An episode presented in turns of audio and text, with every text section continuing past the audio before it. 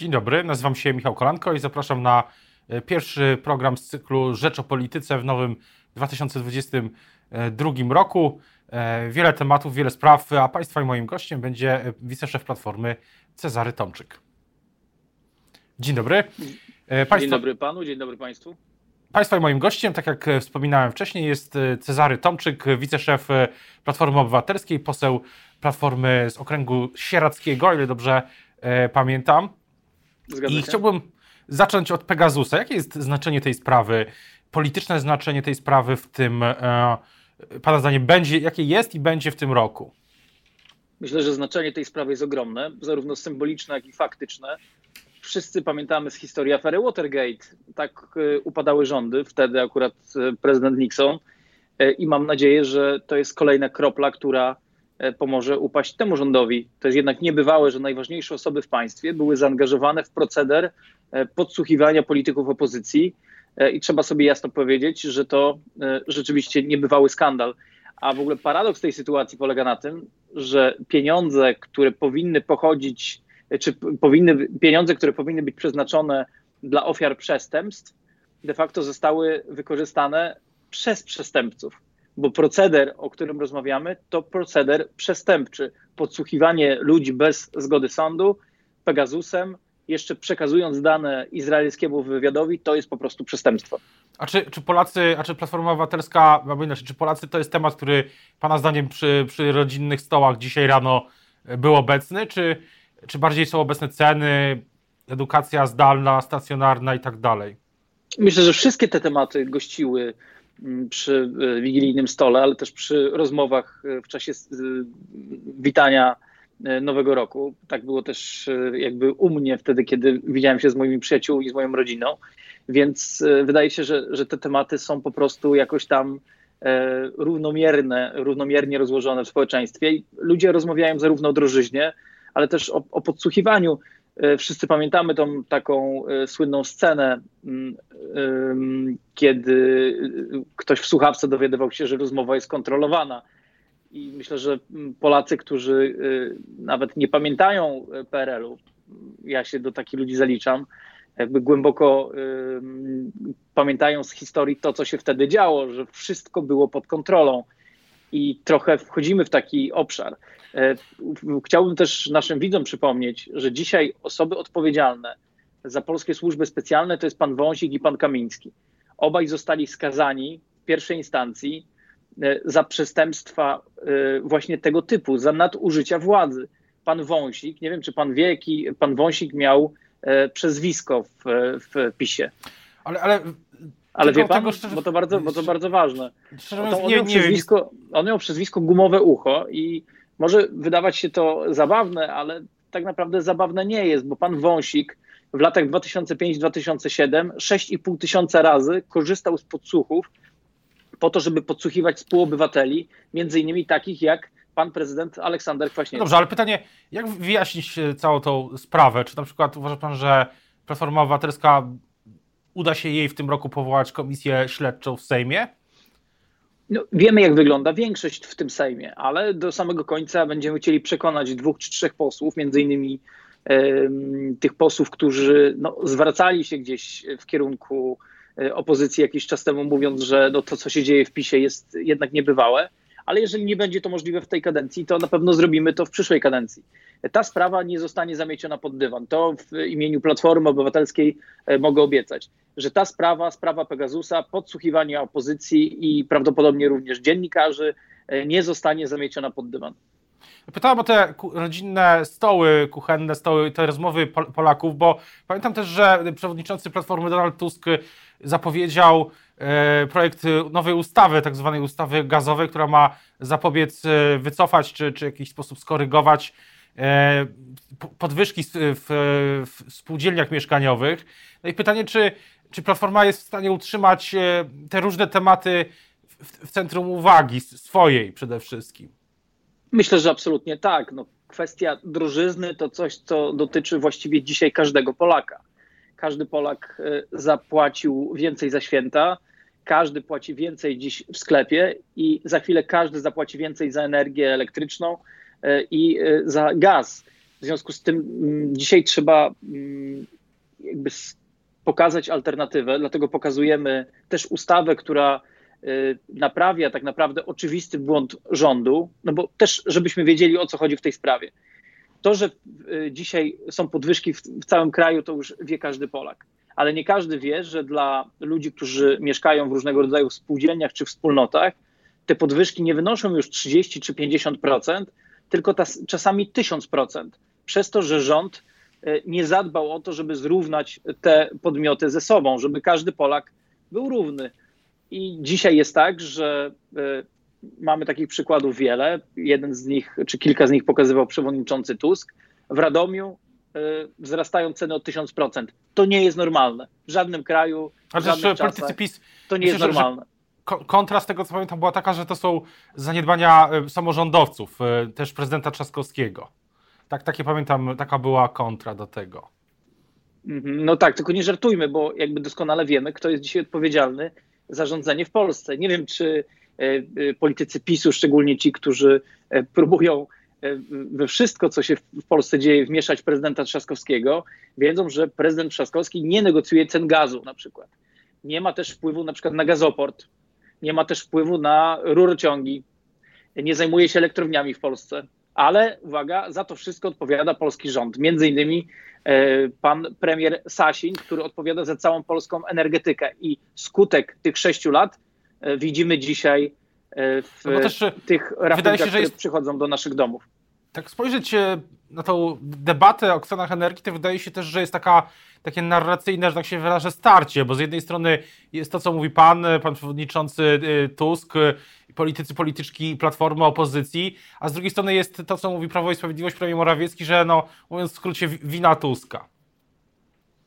Nie zauważyłem, żeby Tusk rządził dzisiaj Polską. To po pierwsze. Wydaje mi się, że pełną odpowiedzialność od sześciu lat bierze rząd PiSu.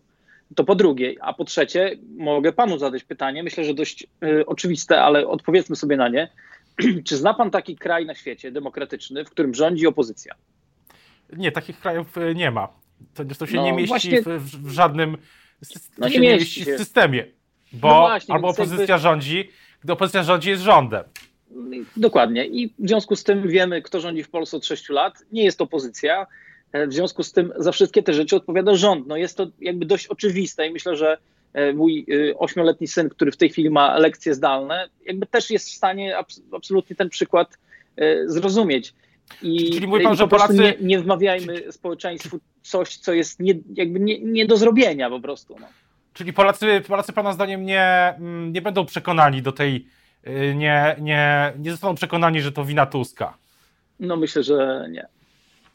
Przechodząc do, do przyszłości, czy to, że Platforma też zaczyna rok od y, tej ustawy gazowej i nie tylko o przesłaniu takim dotyczącym tego, y, tej inwigilacji Pegasusem, ale też jest ta ustawa gazowa, w planach są te kongresy programowe, to jest jakiś zwiastun nowego, nowego podejścia Platformy do polityki? Na pewno y, jest tak, jak mówił przewodniczący Tusk, że w związku z, też z wyborem wiceprzewodniczących, y, w związku z Radą Krajową, która się odbyła, zamknęliśmy ten etap y, wewnętrzny. W związku z tym jakby pełną energię można skierować na wszystko to, co dzieje się w naszym kraju. Taki był od początku plan, żeby w ciągu tych paru miesięcy od, mm, od tej zmiany w platformie Mm, no, zamknąć właśnie te wszystkie sprawy wewnętrzne. Myślę, że to już jest y, za nami, a teraz czas skoncentrować się na przyszłości. W związku z tym y, pierwszy kongres programowy y, pod koniec stycznia, w związku z tym zajęcie się tymi wszystkimi sprawami na 150% i chciałbym, żeby taka aktywność Platformy została. A czy to prezydium Platformy w nowym składzie, ono się już zbiera, zebrało? Będzie się zbierało. Się zbieramy, jako, zbieramy się jako zarząd krajowy, a jeżeli jest potrzeba, to, to będziemy zbierali się jako, jako prezydium partii, ale no, jesteśmy wszyscy ze sobą w, bieżącym kontakcie i, yy, i zarówno ci, którzy są członkami zarządu, jak i ci, którzy są członkami prezydium. No, prezydium jest mniejszym, mniejsze, mniejsze liczebnie osobowo. Tak się zastanawiam, czy na przykład to jest tak, że e, Państwo się będą spotykać, nie wiem, co dwa razy w tygodniu, raz w tygodniu, czy to jest e, jakiś, jakiś inna, inna metoda, bo E, druga duża partia polityczna w Polsce, czyli Prawo i Sprawiedliwość, te spotkania e, tych ścisłych władz są zwykle co poniedziałki, ale też są mniej więcej raz w tygodniu narady. Znaczy, u nas to raczej działa w ten sposób, że my się po prostu widzimy ze sobą codziennie.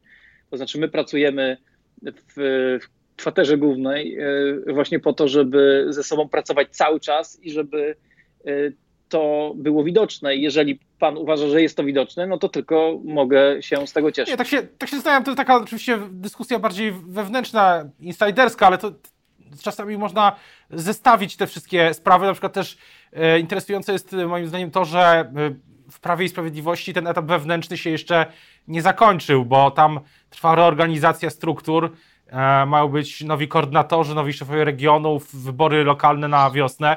Tak się zastanawiam, czy, czy myśli Pan, że to będzie miało wpływ na e, na politykę w terenie, że Platforma zamknęła już swoje wybory wewnętrzne, mhm. lokalne, powiatowe, wybory w kołach e, w październiku, a PiS e, na tym poziomie terenowym struktur wojewódzkich też ta reorganizacja trwa, z tego co ja słyszę. No na pewno jest tak, że w Platformie te wybory są po prostu prawdziwe, to znaczy ludzie w nich startują, są jakieś wewnętrzne kampanie, ktoś wygrywa, ktoś przegrywa. W PiSie jest trochę tak, że to prezes decyduje.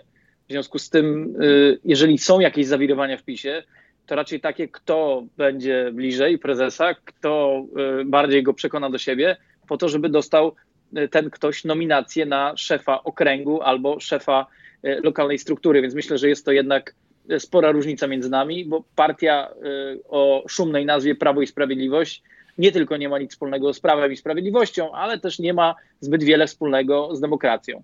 Ale były, były przypadki w ubiegłych latach, tych cyklach wyborczych w PiSie, że na przykład, e, że kandydaci, którzy, których wskazywał prezes Kaczyński, lokalne struktury ich odrzucały. Tak chyba było w Nowym Sączu taka słynna e, historia. Kilka takich przypadków by się znalazło.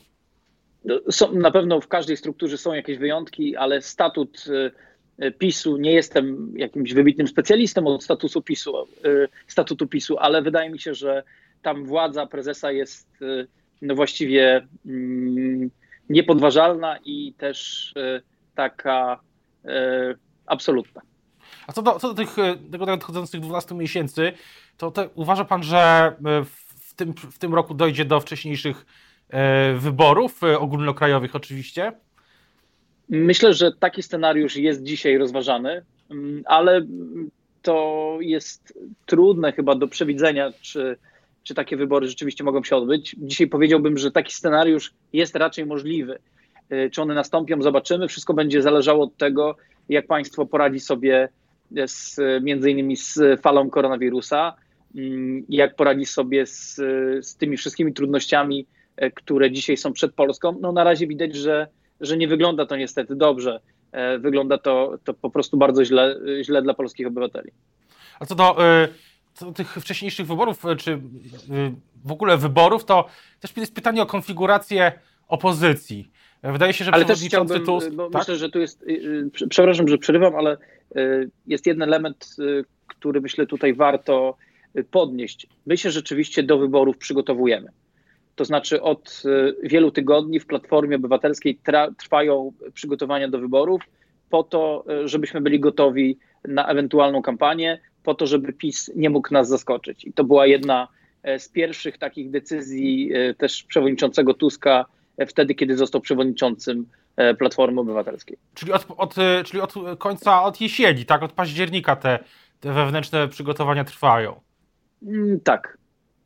A na, czym, na, czym, na czym to polega? Na przykład, że, że szykujecie Państwo listy albo coś w tym stylu? Raczej myślimy o modelu współpracy. Zresztą to się ciągle dzieje, jeżeli chodzi o model współpracy z innymi partiami opozycyjnymi. To jest dla nas bardzo ważne, ale w samej e, Platformie czy Koalicji Obywatelskiej trwają prace nad e, rzeczami, które wiążą się bezpośrednio z kampanią, ale to na pewno nie są rzeczy, o których warto mówić publicznie. Warto mówić publicznie, że one są, warto mówić publicznie o pewnych y, y, ogólnych sprawach, natomiast jeżeli chodzi o szczegóły, to poznamy je w trakcie kampanii wyborczej. Ja, ja obstawiam, że w tym roku wyborów ogólnokrajowych nie będzie, nie będzie, ale może się zdarzyć e, coś nieprzewidzianego, jeśli chodzi o na przykład może jakiś okręg senacki e, e, albo któreś z miast. Tak było przecież w ubiegłym roku w Rzeszowie. Też nikt się nie spodziewał tych wyborów E, w mieście, które wygrał zresztą kandydat opozycji. Ale wracając jeszcze do tej samej opozycji, bo mam takie wrażenie, że ostatnio przewodniczący Tusk tak e, chłodniej nawet niż zwykle mówi o lewicy. E, wczoraj w jednym z programów mówił, że będzie przekonywał wyborców, żeby jednym z kryteriów było to, czy mm, partia ma takie skłonności do tego, żeby współpracować z PiSem, czy nie. Pytanie, czy to ma, to ma, to ma polityczny sens dla opozycji, żeby się tak, takie szpilki wbijać? No, myślę, że jakby to jest kwestia pewnej realności w polityce i ja rozmawiałem o tym z przewodniczącym Tuskiem e, wielokrotnie, właśnie o tej kwestii. Nie tylko kwestii lewicy, ale kwestii pewnej mm, pewności e, zwycięstwa. Proszę sobie wyobrazić scenariusz, że, e, mm, który jestem przekonany, że się sprawdzi w kolejnych wyborach, że opozycja wygrywa wybory. Opozycja jako całość, opozycja w blokach, nie wiemy jak E, jak to będzie wyglądało. I nagle okazuje się, że jedna z formacji, która e, teoretycznie jest, e, czy była partią opozycyjną, zaczyna współpracę z tym aktualnym rządem. I co wtedy?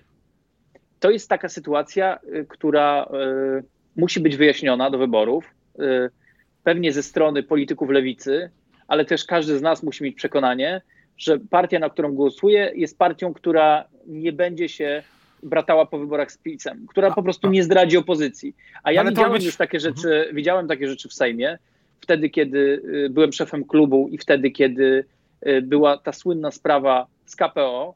Znaczy, dzisiaj z tej perspektywy wiemy, że mieliśmy absolutnie rację. Lewica została zrobiona w konia, Lewica stanęła na konferencji prasowej wcześniej spotykając się z premierem Morawieckim i została po prostu ordynarnie oszukana ale najpierw y, w tych negocjacjach uczestniczyła przez wiele tygodni w tajemnicy przed opozycją. Czy zna pan inną partię, która coś takiego robi? Ja nie.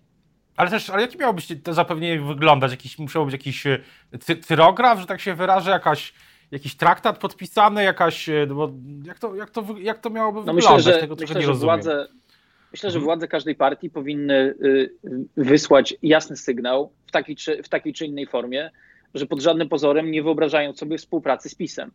Żeby każdy obywatel, który głosuje, wiedział to na pewno. Ja dzisiaj tego nie wiem, bo sam widziałem, co się wydarzyło i sam wiem, że te negocjacje były prowadzone w głębokiej tajemnicy.